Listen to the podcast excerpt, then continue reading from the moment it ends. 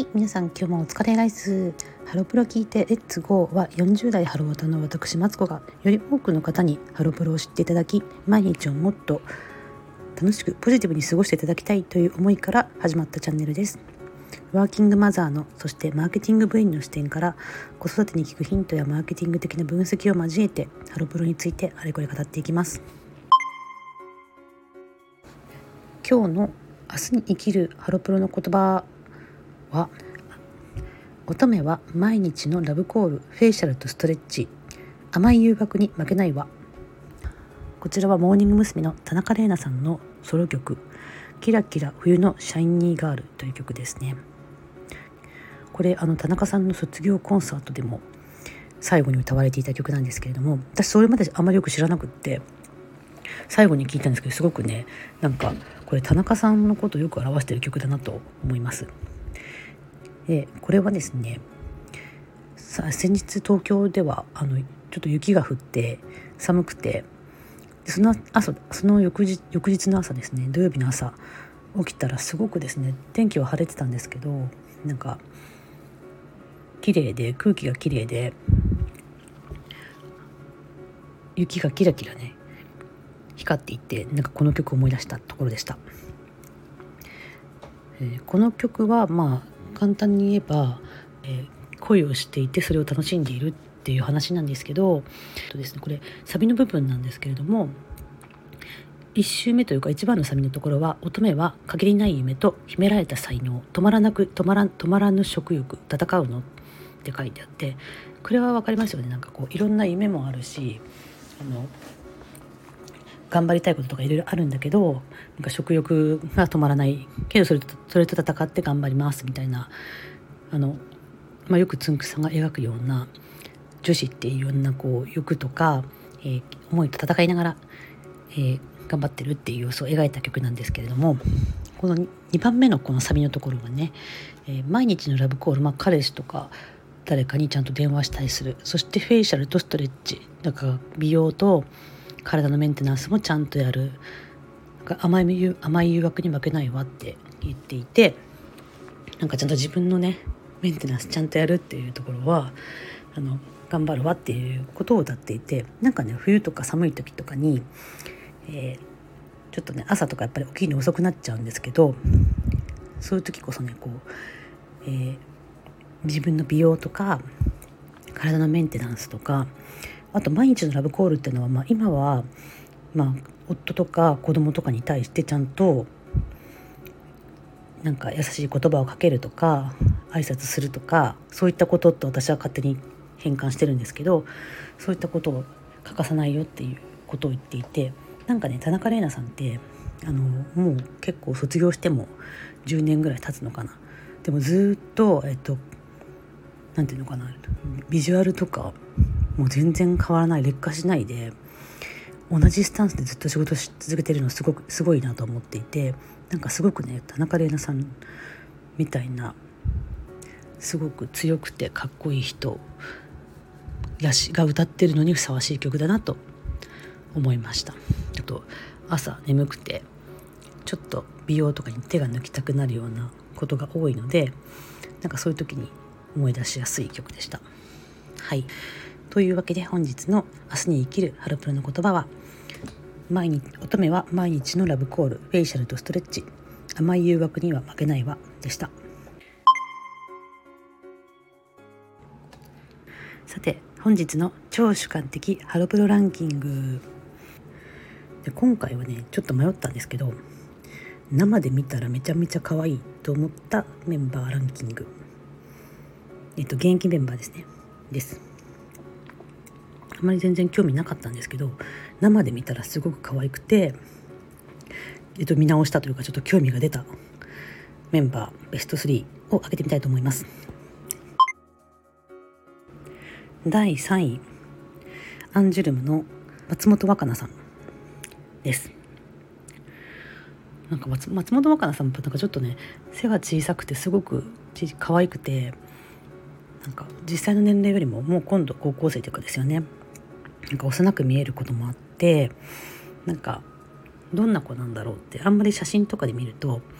なんか可愛いのかどうなのかなってよく分かんなかったんですけど生で歌ってるとこ見たらですねすごくあの歌もパワフルで生で聞くと本当にあの音声量もすごいし安定感がすごかったのとなんかねちょっと動きがあの割と女性的というか手の動きとかがエレガントな感じがしてねすごく可愛かったんですね。そして第2位はビヨーンズの高瀬くるみさんです。ビヨーンズの現場には昨年は武道館も含めて何度かあの単独コンサートとかにも足を運んだんですけど正直ね高瀬さんはすごくいい子だなと思ってあの演技とかもうまいし歌もうまいしすごく性格も良さそうだなと思っていい子だなと思ってたんですけどあんまりそんなに可愛いなと思ってなかったんですけどね。生で見るとね本当にね足がまず細いんですよ。よく見ると。あんまりそれ言われてないけど足がすごく細くてなんかねもなんか全体ベヨンズも背が低いメンバー多いんだけどその中でもすごくねあの実際見ると背が低いしなんか華奢な感じがねあの映像とか見るよりするんですよね。だけどあの演技とかねセリフとかももうやりきるっていう感じのなんかなんか強さみたいな内面の強さみたいなとこも出ていてなんかねあれはもうハマる人はハマるんだなっていうのが納得できました。で最近ね髪の毛も伸びてきてなんかやっぱり私もショートより髪の毛長い方が好きだ好きかな研修生の時も髪の毛長かったですよね。うん、高瀬さんねあんまりそんなに人気もそんなない方だしかあのビジュアル面とも思われてないんだけど結構可愛かったですね本当に生で見ると。そして第1位はお茶の間の斉藤まどかさんです。斉藤さんもね私全然興味なかったんですよ。お茶の間の中でもそんなに、う、この子別に歌もうまくないしまあなんかしっかりもしてなさしてなさそうだし大丈夫かなとかちょっと思ってたんですけどなんかね横顔がまずすごく美しい、まあ、よくねなんか嗣永桃子さんの横顔に匹敵する美しさだとかってあの言ってるのもなんかネットで見かけたんですけど本当にね横顔綺麗だしなんか髪の毛とかもすごく綺麗でであの中でねちょっとやっぱり年上だから大人っぽいというか中学生のメンバーとかとは違う、えー、落ち着きもあるし体とかもねなんかこうもう何て言うのかな。これから太ったりとかしないんだろうなっていうなんか安定感もあるしなんか実はね斎藤まどかさんなんか色も肌とかも綺麗ですごく綺麗なんだってことに気づきました。その後ねあのデビュー曲とかで「あのお祭りデビューだぜ」とかで高音のパートとかも実はうまくこなせていてなんか動いているとこ見たらすごく可愛かったんですね。うん、なのでちょっと私、うん、斉藤まどかさん全然興味なかったんですけど生で見てからちょっと好きになりました。というわけでいかがでしたでしょうか？あんまりこれ需要があるかわからないけど皆さんもし生生で見る機会があったら私が挙げた松本さんと高瀬さんと佐藤さんの3人に注目していただければと思います。うん、実はね私この主観的ハロプロランキング